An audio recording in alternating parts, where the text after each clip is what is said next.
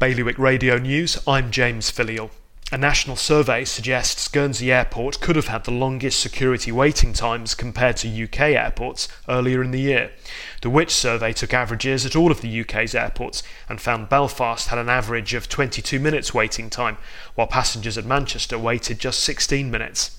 Travellers suggested they were having to wait up to 30 minutes in Guernsey, or even longer.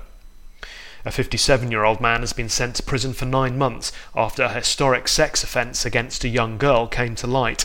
Peter Nicol was sentenced in Guernsey to four and a half years in prison for eight counts of indecent assault against a child back in 2012. A greenkeeper who drove his ex girlfriend's sports car at almost twice the speed limit in Jersey has been fined and disqualified from driving. 32 year old Benjamin Moody was yesterday fined and disqualified for two months in the magistrates' court for driving his ex's Audi at 58 miles an hour in a 30 and an employee at Beresford Street Kitchen has joined the campaign to raise awareness about hate crime by sharing her experience of verbal abuse in Jersey.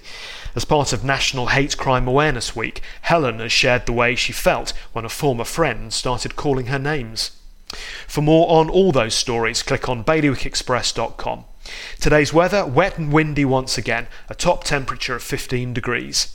Bailiwick Radio News, sponsored by IQ iQue, the Channel Islands' only official Apple premium reseller. See their full range of Mac notebooks and desktops. IQ, your local Apple expert. Liberty Wharf, Jersey, and High Street, Guernsey.